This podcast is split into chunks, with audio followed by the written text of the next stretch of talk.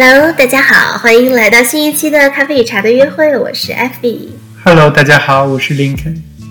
那今天呢，其实是我们出来旅居也有快两快两个月月了。嗯，对，其实我们今天刚刚从呃我们搬的这个新家哦，上一次跟大家录的时候，我们还是在上一个住的地方，是在一个大山脚下。嗯，对的。那我们现在其实已经搬到了一个羊驼。呃，农场 可以这么形容吗？就对，其实是一个很好的一个，嗯，它是它叫艺艺术家 studio 哈，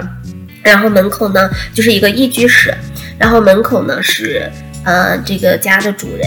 养了好几只羊，然后好几只羊驼，所以我记得我们第一次开车进来的时候，看到羊驼特别可爱，就是它伸长脖子，然后跟我们就是它很好奇的看着我们的时候。我当时就觉得哇，我来对地方了。对，而且它的羊驼感觉是被主人剪成了贵宾犬的样子。嗯，对。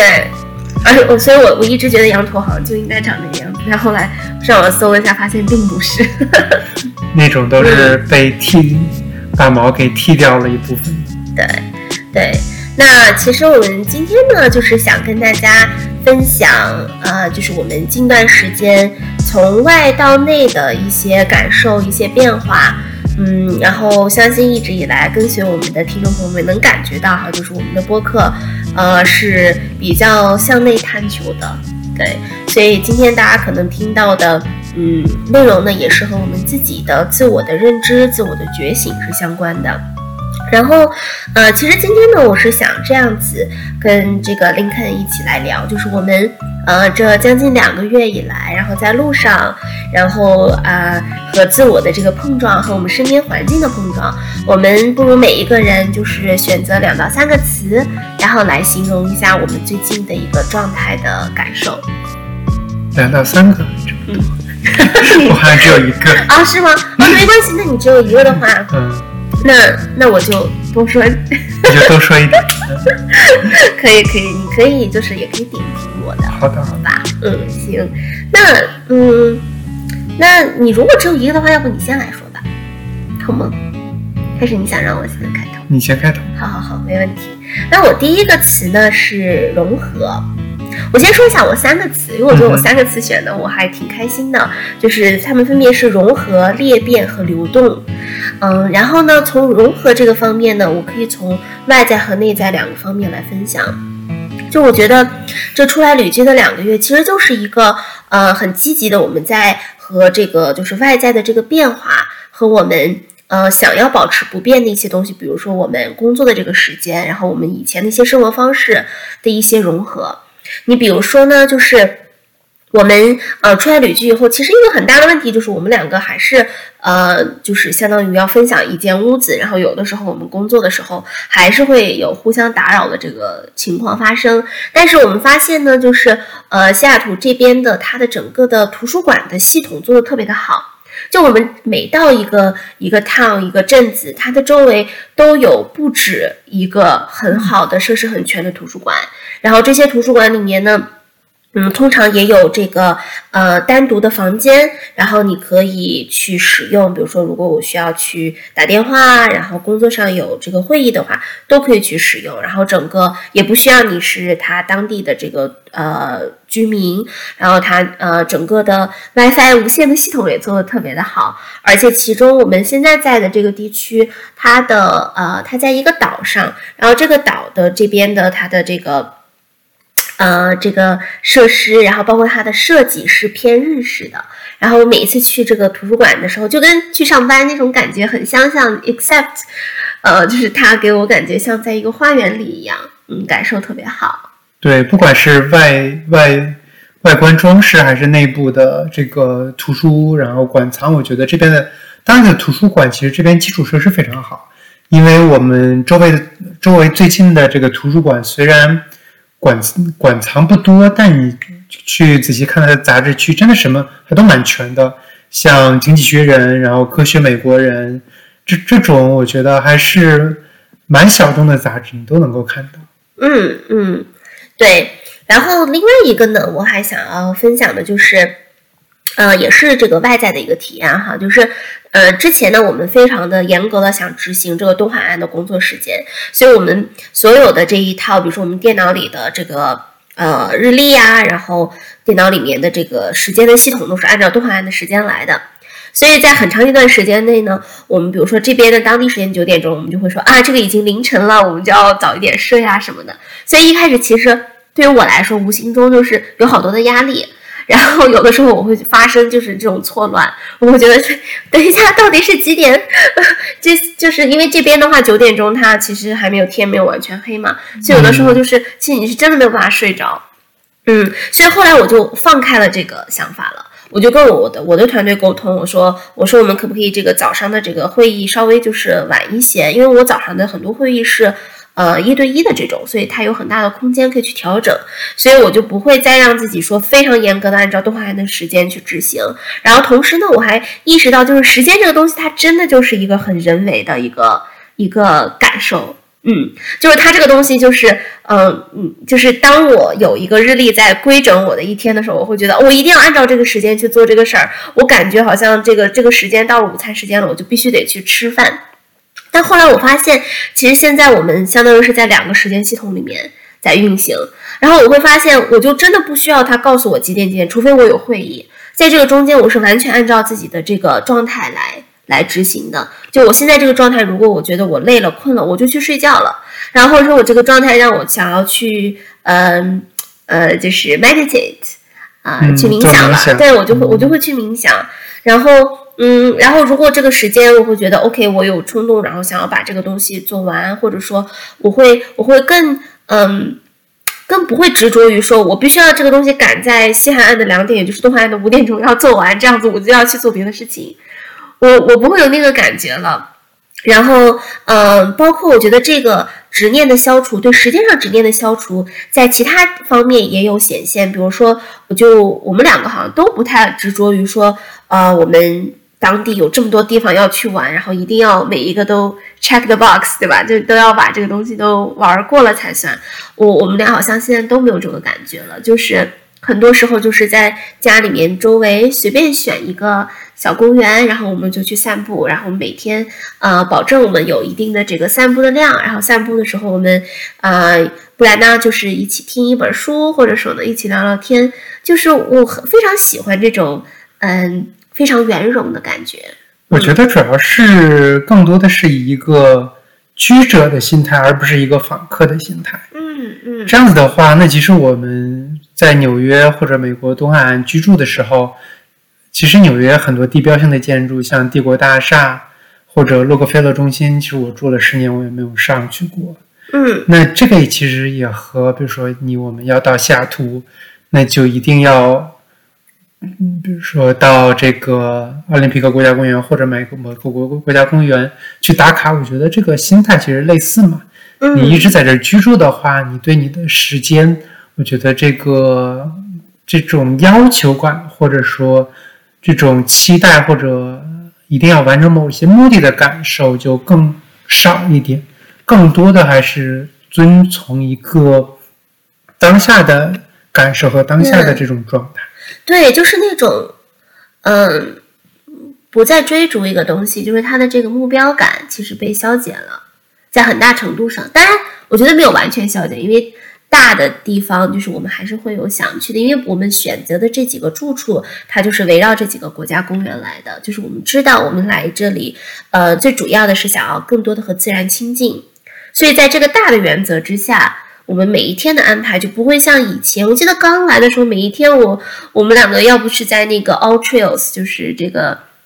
啊，它是一个应用啊，在上面去找，或者在小红书上面看，或者小红书会给我们推送当地哪里哪里好玩，然后我就会觉得啊，一定要去，一定要看。你记不记得上一期节目我们还分享过，就是我还每一个都要去看一下它的评价，然后觉得哇塞，要好像优中还要再选优，要不断的去优化我们的这个选择。好像这整个大半个月以来都没有，完全就是没有这个想法了。嗯，就是感觉越来越和自己和解。对啊，就像我说的，就是和嗯和现在的这种生活方式的一个融合嘛。嗯嗯，然后在融合方面，我还想分享一下我内在的一个体验。嗯，就很有意思啊，就是这我好像没有公开分享过，只有我身边的几个朋友知道。就是我有一个特别特别欣赏、非常非常喜欢的演员，然后呢，我就是非常，我已经关注他好像有一年多了吧。然后在以前的时候，我会很纠结，我会觉得啊，我好像呃，我关注他就好像是，嗯，就好像是一个一个一件不好的事情。然后这个事情我要藏着，我不能让别人知道。然后我甚至就是说我不能，我我尤其是我就不想让林肯呃，就是。嗯，怎么说呢？让让他看到我是不是又在，比如说在微博上面看一些他的消息啊，或者怎么样？嗯，就以前会有会有这种抵触的感觉，然后现在呢，我是我就很我很放开，就是怎么说呢？就是我会觉得我没有办法每一时刻都要求自己是所谓的这个，嗯，英文叫 transformed。Version of me 就这种最好的，或者说总是选择最积极的、最健康的，或者说在呃世俗的标准下，嗯，最优优良的一个一个选择。然后我我反而就是我的我的心整个都打开了，因为我看到他跟我的这样的一个 being，就是我自己的这个状态的一个融合，就是因为我对他的这个欣赏，其实就是我对呃。包括自己还有自己很理想的这个状态的一个向往，然后在这样子的一个原则的指导下，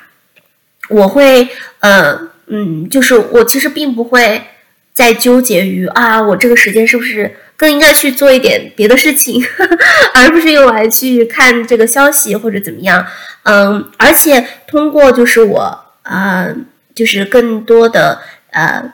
放开自己的一些在对自己的这个评判，在这个方面，然后我同时还嗯交到了很好的朋友，然后和我有共同的这个呃在这方面有很多共同话语的这个朋友，嗯，然后在整个的这个过程中，我会发现，我会发现我我就更喜欢自己了，我会觉得哇，原来原来就是找到呃嗯自己在。就是完全和自己没有关系的，看或者看似没有关系的一个一个事物，作为一个关注点，它其实给了我很多很多内心的力量。因为很多时候我会有冲动，把我内心的这个，比如说看观看他的表演的这个解读写下来，然后我有几次写下来之后，也得到了特别多的共鸣。然后这个东西让我觉得，它就是在我的生命中是一个融合了，而不是一个需要去排斥的一个东西。嗯，我觉得这个这个点特别好，这个也恰好能够，我就可以顺着讲讲出我那个想要分享的点。嗯，我其实想要分享的点叫做相对性的感受。这个其实源于我最近看的一本书，叫做《与神对话》。里边呢，它有一个概念，就是不管是神啊，或者上帝啊，或者是这个世界客观的这种道，它为什么我们要这个有这个好与坏？那其实我那个这个本书里的观点就是想让你去体验不同的一个事情的不同的方面，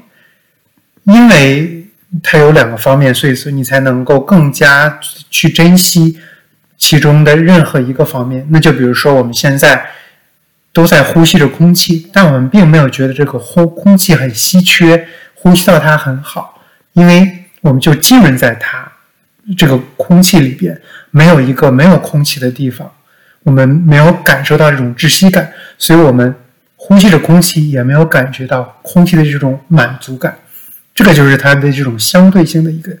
一个一个一个论述的一种方式。那从艾菲的这个角度看，确实我觉得你看到这个演员能够和他共鸣，我觉得这个你整个的心流的感觉特别好。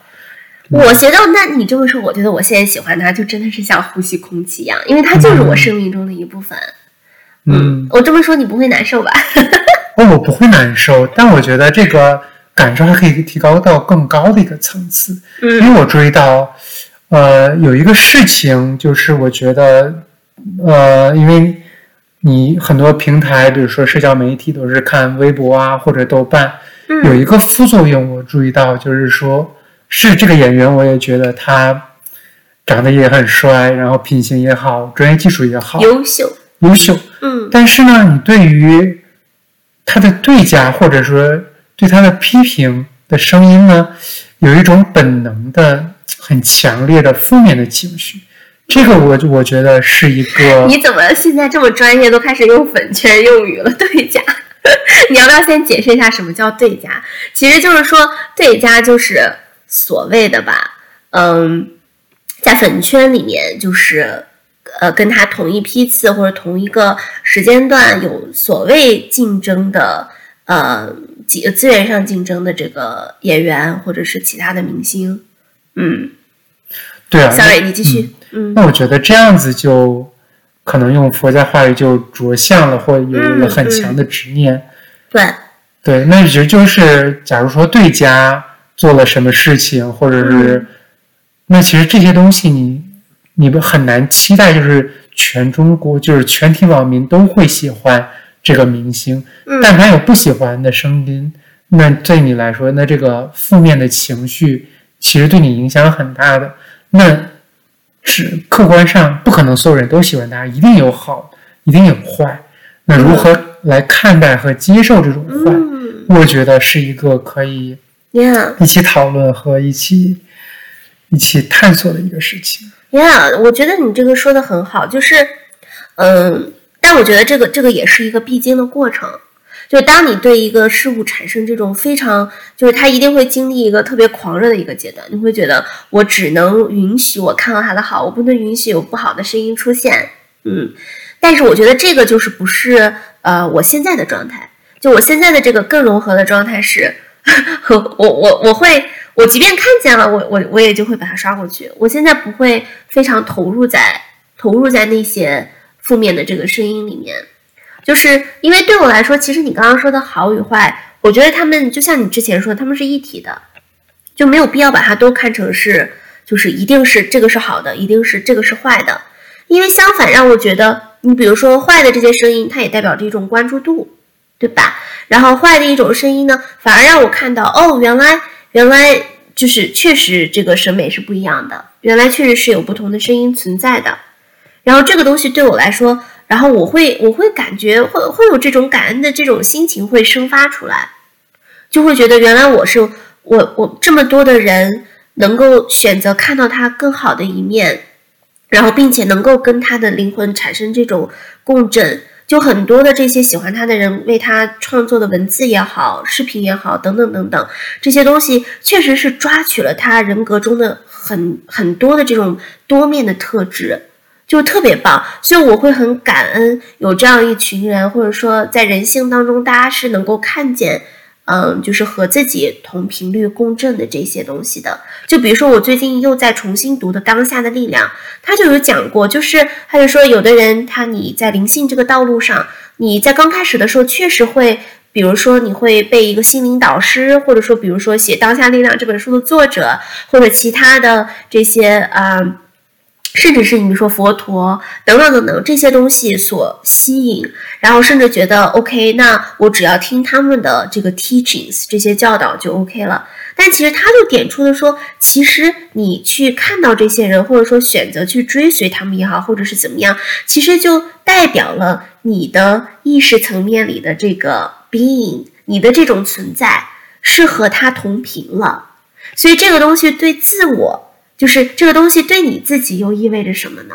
我觉得这个东西是是特别有力量的，然后这个东西是是源源不断的我在给我提供这个营养，否则的话，你想，如果我天天在这个所谓的被粉圈的这些注意力带走，然后一起一去看像你刚刚说的这些，嗯，其实我觉得你是带有偏见的，我我只是因为有的时候可能会跟你分享，会让你觉得好像我看重这些事情，并不是，就是。对我来说，影响最大的，或者支持我一直关注他的，永远是那一些让我能够感受到共振的点，而不是噪音。嗯嗯，那比如说对他的这种关注有没有一个度呢？有啊，对我来说，这个度就是什么时候呃对他的关注，比如说我在为他写东西的时候，然后这个东西呢，它是一个赋能的。对吧？我从得到的共鸣，然后从大家给我的反馈，从这些 comments 这些评论中，我也能看到，哦，原来大家看到的点跟我一样，或者哦，原来大家看到了不一样的点。嗯，对，就是我最近写的一篇，就是关于他演技的，就是会有不一样的声音出现，我觉得特别好。但是他他的另一面就是，可能有的时候我会允许自己，比如说很长一段时间一直在看，一直在看，停不下来，因为你知道，social media 社交媒体它就是设计成这个样子，所以这个东西我就很敏感的知道，它对我是一个 distraction。就是可能我有应该我要去去做的事情，去去注意的事情，那它就从一个赋能变成了一个呃，它的对面是什么？distraction 那个叫什么？嗯，就变成了一个排异反应一样的，就是是因为就变成了一个借口吧，或者一个幌子，让我可以去不去做我应该去做的事情或怎么样。但是我现在是学会的是和那一部分和解了。和哪一部分？就是和去排异的那个反应和解了。就是嗯我有的时候，如果因为我的注意力放在那，它就是啥。如果我觉得这个地方它现在就是一个 distracted，那我会在这个过程中更加的有压力，然后我会反而不享受这个过程了。所以我会让自己觉得、OK，我不去想了，我不再去给它定义。到底是好的还是不好的？它到底有没有给我带来什么能量？就像我刚刚说的，之前的我的就是呃，是负能也好，还是去去排斥它也好，或者怎么样，嗯我我已经放开了，就是我在这个方面我已经不去做这个区分了。哦，哎，那比较有意思，因为你现在的论述，我感觉因为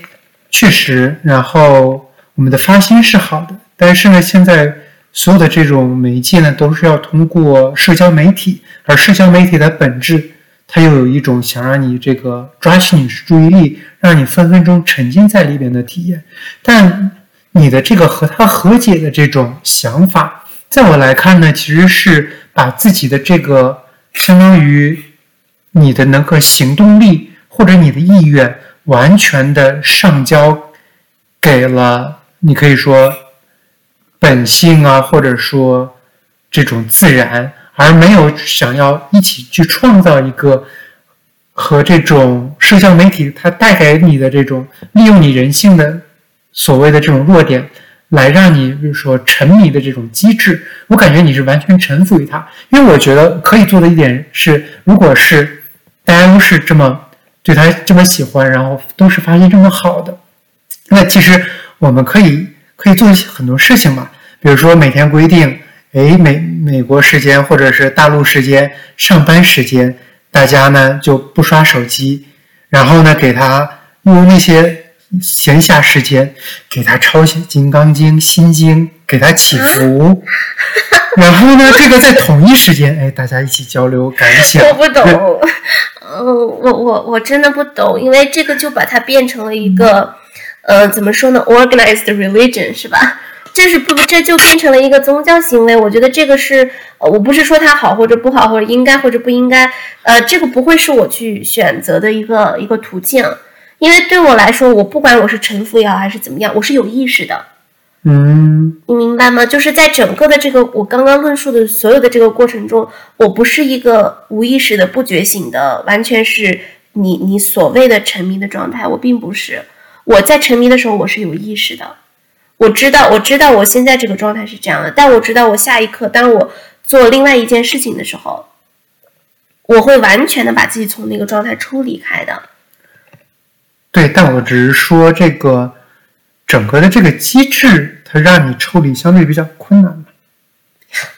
我明白啊，嗯这个东西就像是，嗯，冰淇淋很好吃，可是你也会去吃啊。对，但我我说我的发心是，这这个明星很好，然后关注他的小伙伴们也都很好，嗯大家都被这个这个社交媒体创造这种机制所所困扰，大家都有很好的发心，那大家一起创造一个机制，然后利用这个社交媒体这种群众的力量，然后大家来一起，既能让发心很好，又能让各自的这种这种防沉迷，然后一起来做一些更有创造力的事情。我觉得这个才是能够最大程度的利用社交媒体的力量。我说的是这个，就是把很好的发心和社会社交媒体的这种所谓的这种自组织力量相结合，来对抗社交媒体它天然的这种上瘾性。然后嗯利用这个来体现这个明星的这种很好的发心和 你们这种粉丝这么伟大、这么这么追求、这么高尚、超越性的这种存在。呃，嗯你说的特别好，嗯，但是你的对象是社交媒体，没有，我的对象是社交媒体对这个明星有眼光、关注的粉丝，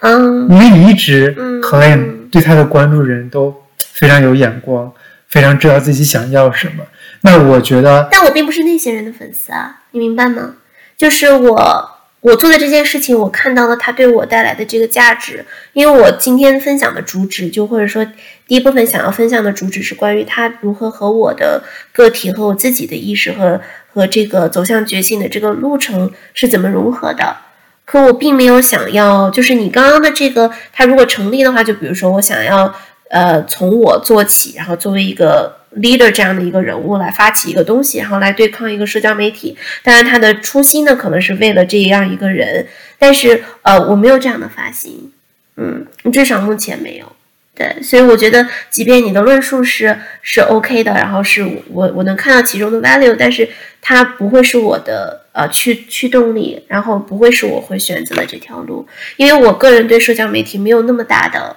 呃呃所谓的就是我认识到它的呃可能不 OK 的地方，但是只要我自己是有意识的，我不会拒绝它的存在，嗯。因为它给我带来了切实的好处。嗯嗯，它而且这个好处是我不管你是把它定义为沉迷，还是定义为我从在这个中间，我我从那个状态出来，我是获取了能量还是失去了能量，我是特别有意识的。嗯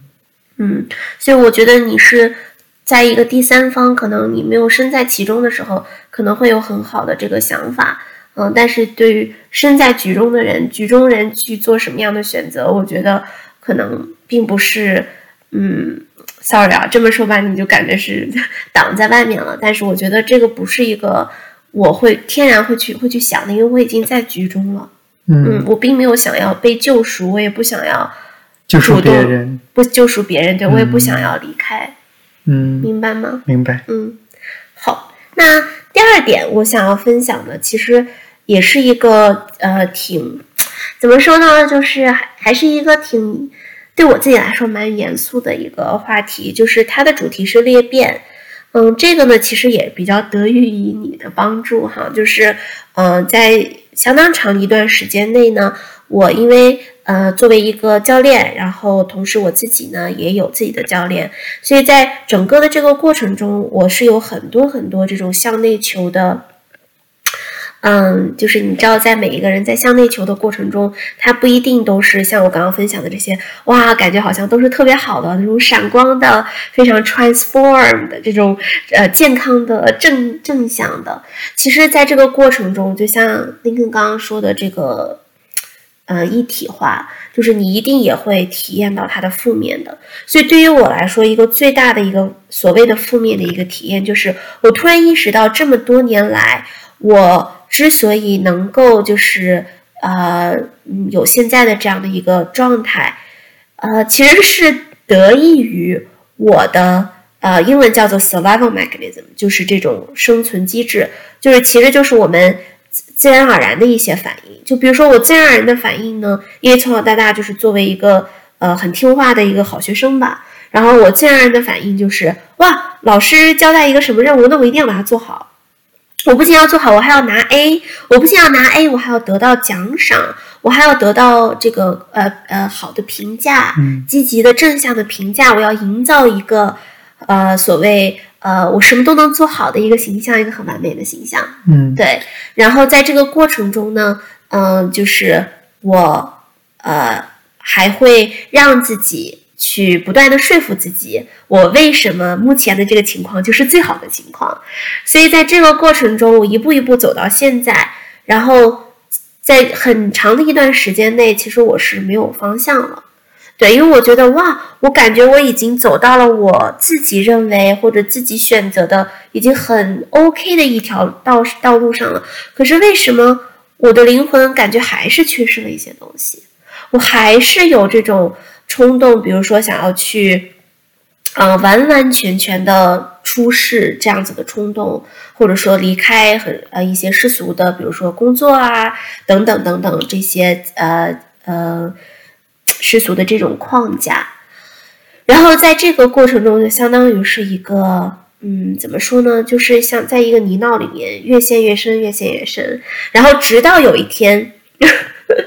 我在和我几个教练的朋友交流的时候，他们说。Effie，感觉好像你的呃 survival mechanism，就是你的这些生存机制，呃，对你来说都不是一个生存的本能，而是你好像通过你的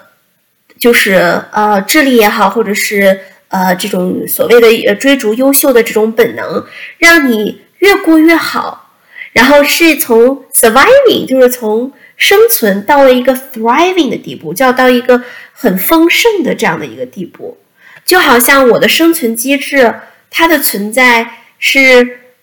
让我所谓的好像变得更好了，但这个更好是虚幻的，因为它是我的生存机制把我一步一步就是啊送到了我现在的这个这个状态下，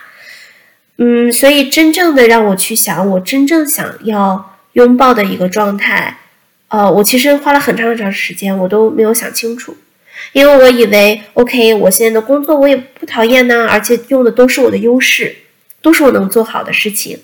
啊，我在工作中也有教练对话，然后我在工作中，然后呃，做出的这些事情都是帮助大家能够更好的在领导力方面得到提升，而这些东西都是我擅长的。然后我自己呃，在平时呢也会有这个我自己的教练的这些对话。然后他对于我的灵魂里来说也是非常非常，嗯，就是嗯，fulfilling 是有很丰盛的作用的。然后直到有一天我们两个在呃散步聊天的时候，你要不要说一下你其实呃给我提供的一个一个角度特别好？你还你还记得吗？你的这个高光时刻吧，相当于我我。我我记得结论，但是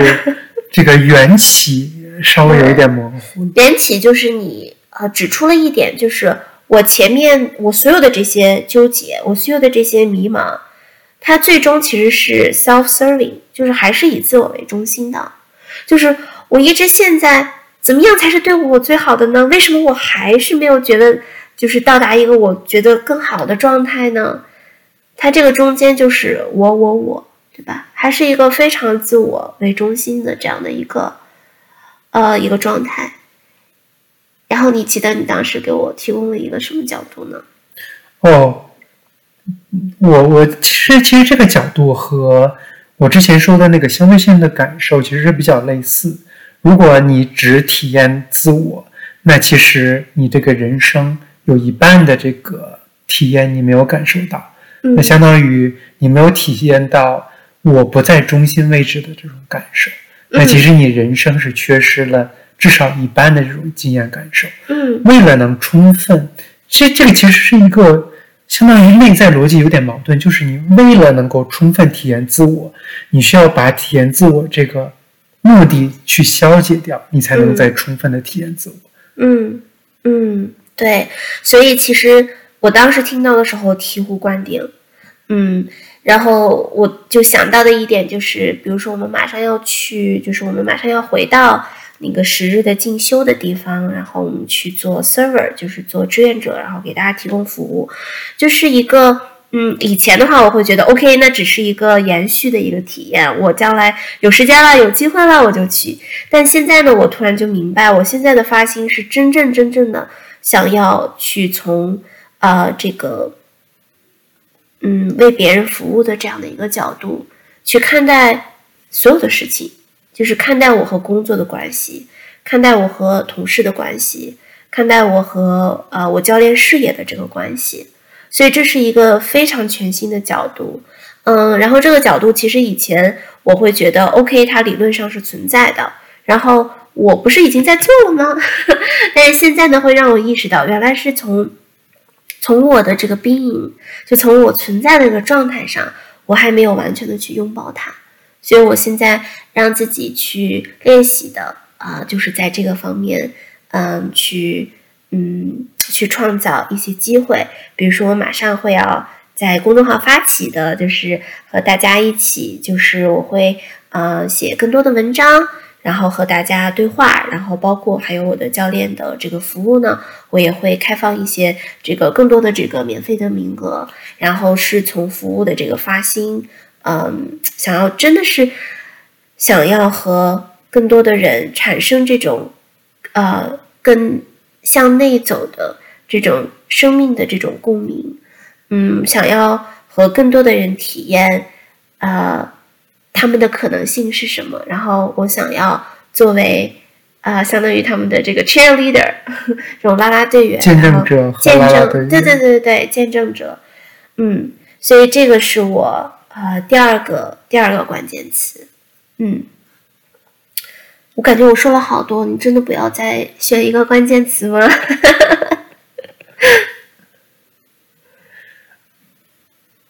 如果没有的话，我可以继续。哦，我选一个关键词，那叫做比如说 KPI 吧。嗯，这个其实也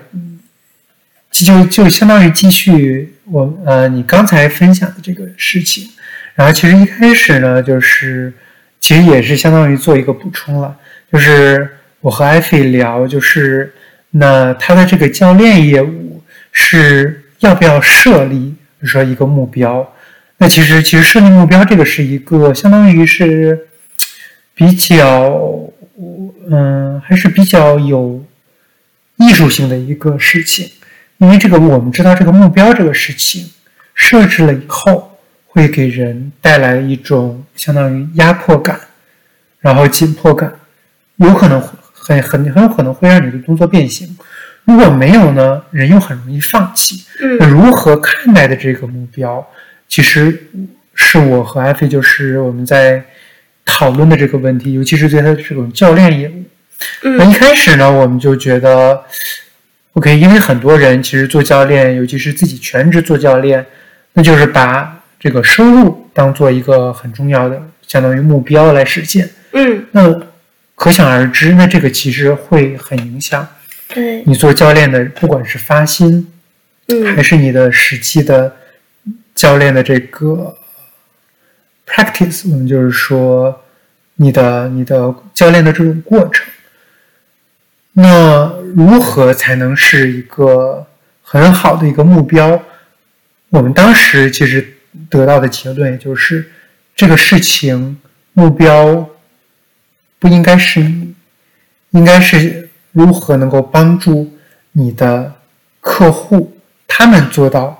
完成对自己生命的一种改变或者升华，嗯，这个发心和你有关，但又不会特像比财务目标这种让你这种动作变形，嗯，这个我觉得才是一个既有很好的发心，然后又是能让你前进有很强的动力。嗯，对，对对，像我。近期获得的很多的我客户的这些很好的消息，就是得到职场上的晋升，然后找到了新的工作，甚至是完成了置业，等等等等。就是当然不是说这些就是一定是 是通过我的这个啊 support 支持，嗯，但是我觉得有个很很有意思的点，就是我觉得特别特别，嗯。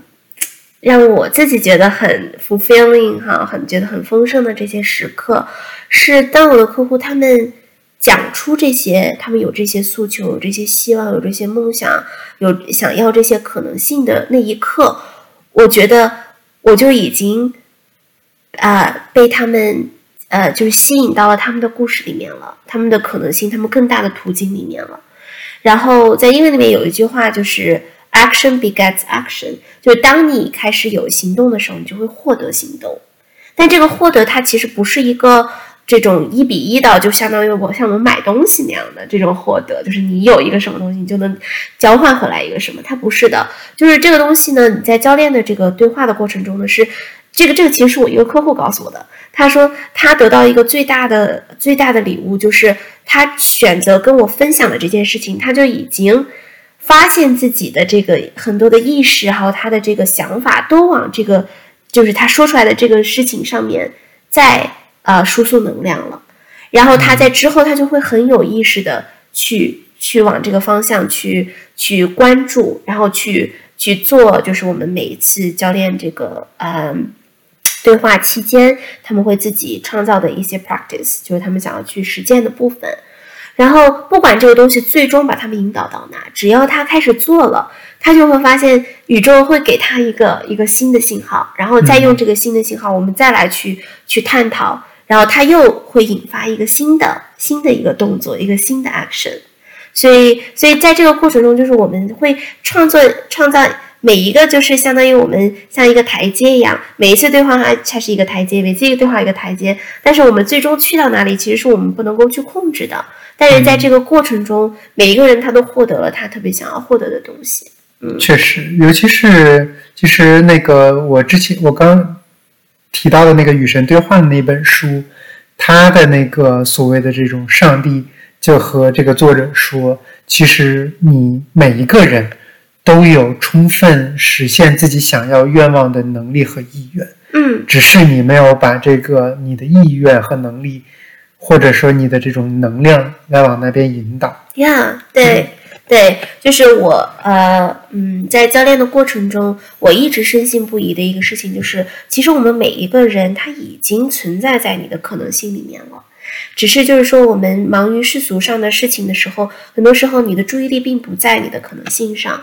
嗯，你的注意力在解决当下的某一个东西，解决一个问题，或者说你想象中的某一个问题，嗯，但是在这个对话的过程中。呃，通过一些引导，或者通过一些这个呃问题，然后会让很多人去看到，哦，原来这个东西是我的可能性，而且我已经具备本自具足，就是你已经有你所有需要的一切，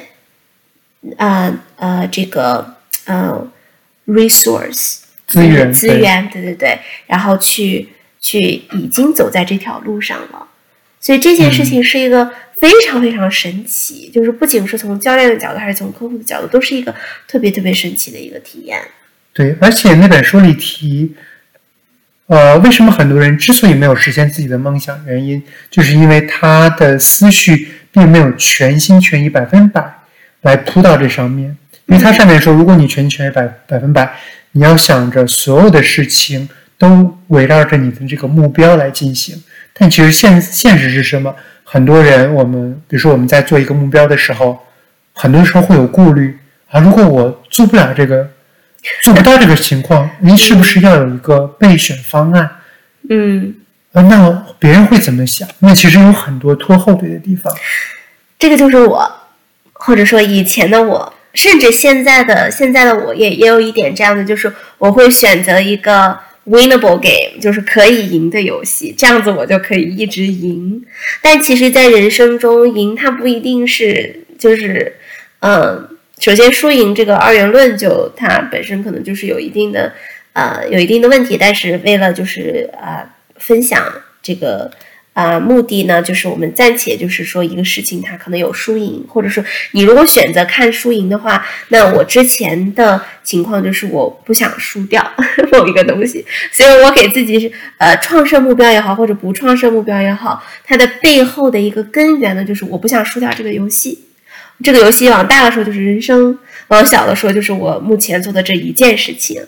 嗯，但是呢，当我就是去掉这些所有的东西，就所有的东西都只是体验。都只是我想要去创造的一种体验而已，然后我体验完了，它就完了，它并没有一个真正的价值上的定义，说你成功了、失败了或者怎么样。就是你去掉这一层的这个镜子的时候，或者或者那个叫什么 lens 角度的时候，嗯，这一切它就其实是变成了一个流动的体验，也是我的下一个关键词。嗯，对啊，而且从流动的体验来讲。如果你只体验过成功，那其实成功带给你的这种体验感，远远不如你既体验过成功，也体验过失败。嗯，那就比如说像运动员，为什么那么就是，尤其是在国际大赛这个完成了以后，很多人都会喜极而泣，因为他们之前，我觉得，因为我自己不是运动员，参加过非常多的比赛。体验过很多的所谓的失败，就是没有拿到金牌。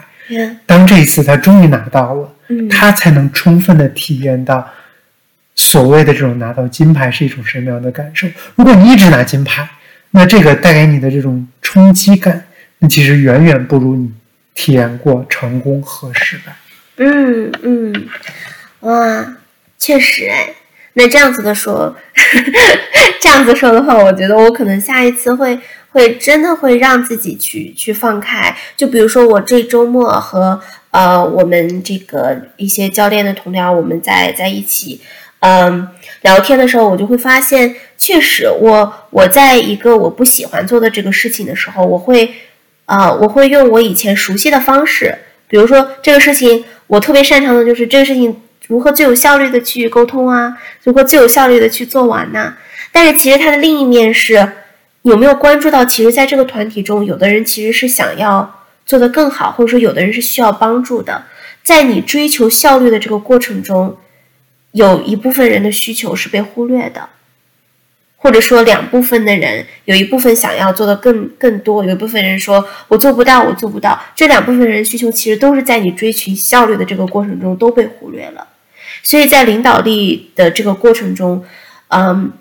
在实践的过程中，如果我选择可以赢的那个游戏的话，我就会自然而然的选择。OK，我们今天想要完成这几点，对吧？然后我们同意的举手，不，你知道，就是有一些很多的这种方式可以去最有效率去完成它。但其实，如果真正的是从，嗯，就像我们刚刚聊到的这个服务的这个角度来看。那我其实我的我的选择就不是会是这种很单向的沟通，而是真的用时间，然后去跟每一个人去沟通，或者说去聆听这这部分人他的需求到底是来自于什么，然后有需要用到一定的勇气去把这个东西传播给这个更多的人，然后让他们来来看到。这个东西的可能性是什么？就我们现在有了不同的需求，那么我们的可能性是什么？